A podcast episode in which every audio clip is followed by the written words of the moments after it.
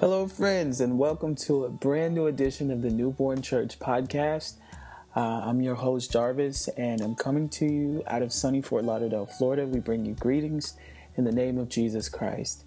Uh, we're coming to you with an exciting and fresh word once again from our pastor, Myron Feltner Sr., titled The Spread of Pentecost. Friends, this is such a treat even to hear it for myself several times over and over again. I'm always finding new gems um, in this message. There's so much. He's going to be talking about conviction, compassion, love as the vehicle to carry and propel Christians to where God wants us to be. Oh, friends, you are in for such a treat. I'm so glad that you decided to be with us and to join us. Without further ado, our pastor, Myron Feltner Sr.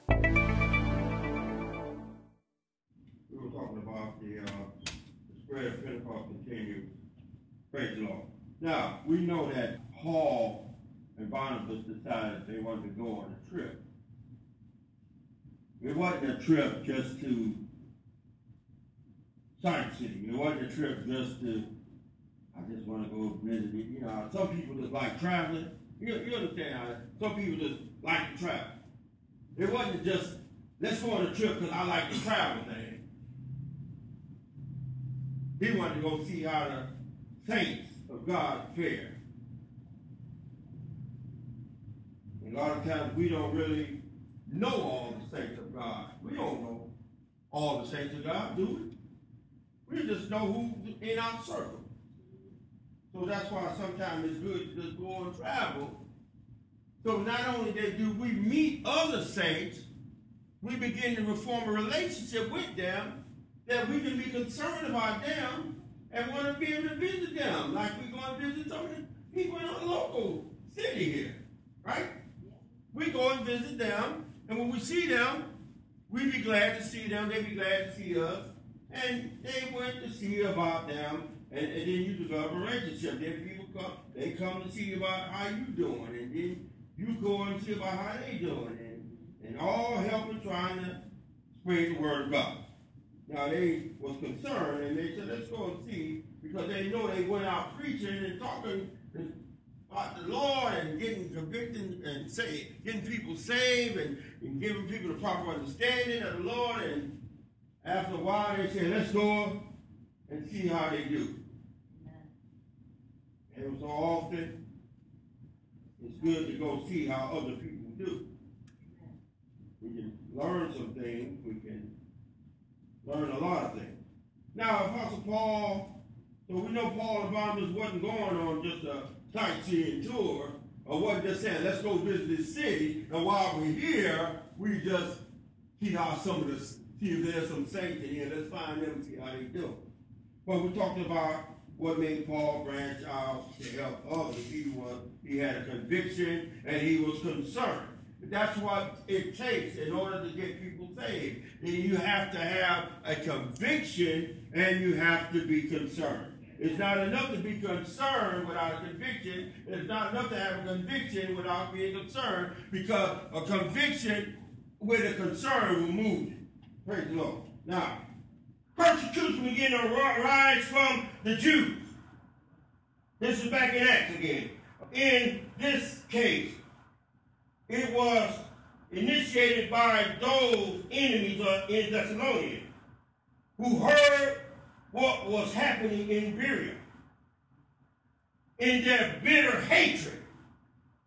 See, people just have a hatred because they know what you're telling them to do is going to stop their way of life. It's going to put an end to their way of life. So they hate that. They hate you for it. They, don't, they love picking up prostitutes. They love lying, cheating, stealing. They love deceitful lust. They love doing all this wickedness. They love conning people. So they go back, even in our day and time, they're doing it now. People are constantly, they spend more time thinking of ways and how to con people. Instead of going and getting an education and making a decent, honest living, they can go and make lots of money. If they stick all that time they took trying to study how to manipulate and, and, and take and tear up some if you steal something from somebody, they realize they make more money than what they're trying to con people out of. Praise the Lord. Then you got to deal with the greed factor.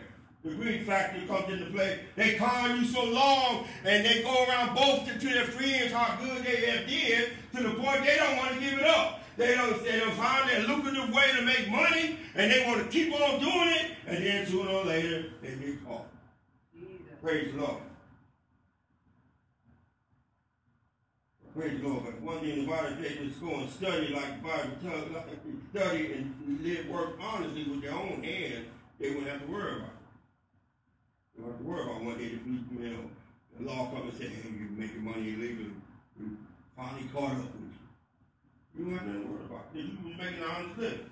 But, back to our lesson. Now, in their bitter hatred for the Jews, uh, uh, willingly, the Jews had willingly traveled the distance to stir up the people. They came, they traveled a great distance. We're going to go to that place where uh, Paul and Barnabas and stop them. Again, the brothers sent Paul away. This time told to Steve, although Silas and Timothy remained for a time in Berea. Praise the Lord. Any comments, questions? Praise the Lord. Now, so another was another thing they had to deal with in this time was intellectual pride. Anybody give me an example of what intellectual pride is? Just Like they, they so proud of what they know versus what somebody else doesn't know, that they really show up every time. And that goes on a lot. You have people that say, I know more of the Bible than you will ever know. Yet they know more of, but they don't follow any of it.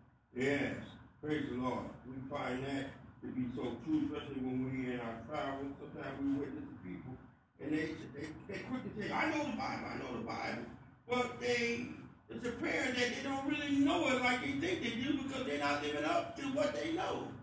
If you know it, why ain't you doing it?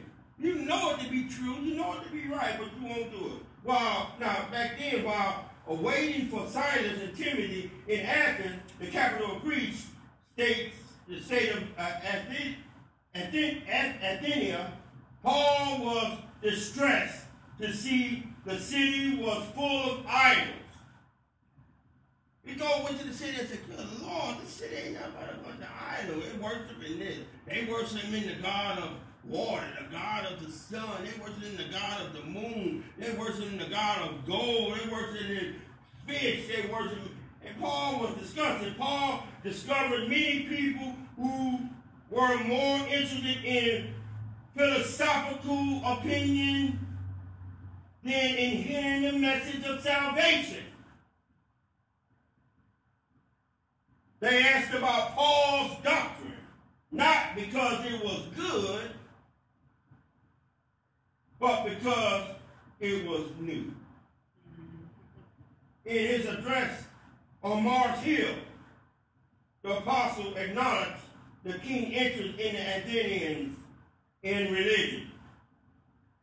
He then appealed to them to seek the one true God. Though he, though he be not far from every one of us, Acts 17 and 27. Some notable individuals did respond favorably, receiving the message, while a number of other people mocked and heard, mocked when they heard the, of the resurrection. They to make fun of it. Yeah, ain't nobody came back from no dead, yeah. Ah, and making fun.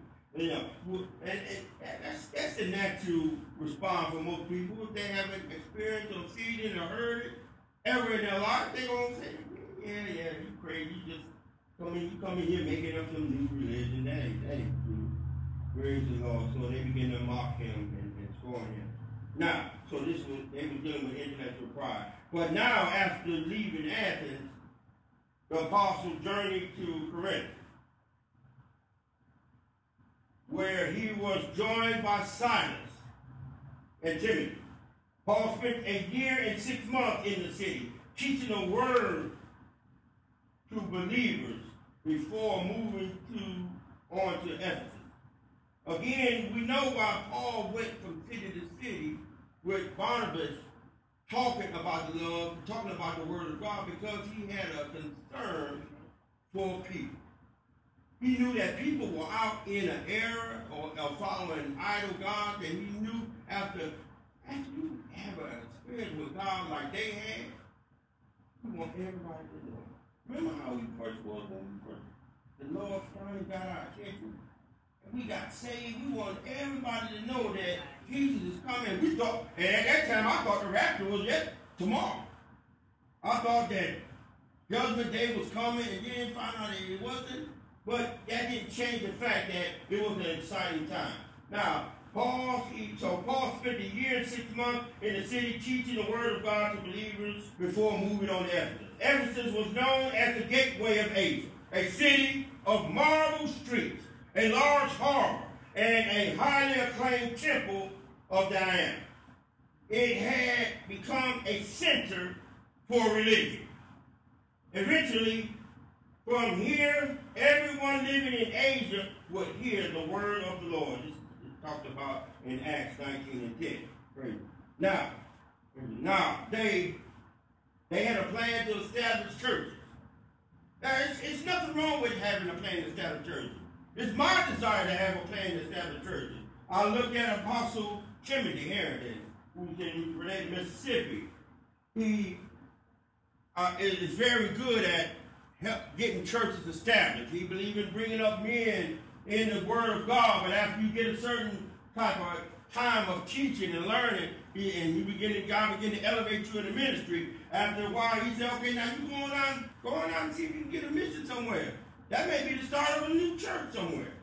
You go out to a certain city that you know they may be hungry for the word of God. They ain't got that many people out there. And you just talk. Maybe you might just get a handful of people at a time. But sooner or later, and more going to draw because God's word is like a magnet. If we just use the same recipe, it's going to pull people in. But if we detour the recipe, if we try to add what we want to it, instead of doing what God says, just do, we're going to get this undesired result. Now, we ain't out there to try to build up our name, but the gospel came not in our name. It came in the name of Jesus Christ. So him is who we pushing up. We ain't going out there to say, give us money. we trying to push up Jesus Christ. We're not trying to charge you a price for it either. we trying to say, Jesus Christ is the way. Jesus Christ, accept him. Don't come to him thinking, well, I accept him and I, let me have a good standing with, with you as long as I give you some money. It ain't about your money. Your standing, you can give me all the money you want. Except God tell me or except God elevate you, you're going to have to be sitting down learning like everybody else. Praise the Lord. And, and one thing about learning, it's nothing wrong with learning. Because one thing I know, because the longer you sit down and learn, the better off you're going to be when God begin to pull you up. And you, what happened there, you begin, you get, you learn so long, you begin to get content in learning.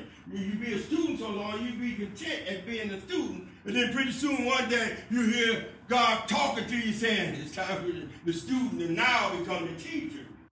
Are we satisfied to attend church service on a fairly regular basis and drop a few dollars in the missionary's offering thinking this will reach our world? Do we attend service to be entertained by others or to be ignited by the Holy Ghost? How much time are we willing to spend at the altar to help someone pray through the victory? You know, a lot of times we have carry service. We come up to everybody, come on up. We don't call on Jesus.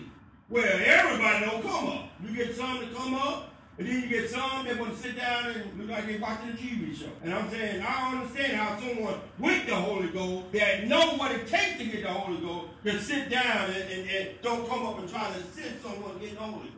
That don't show me a concern in my eyesight. But I'm just a man. Imagine what the Almighty God might be thinking. That's what we need to think about.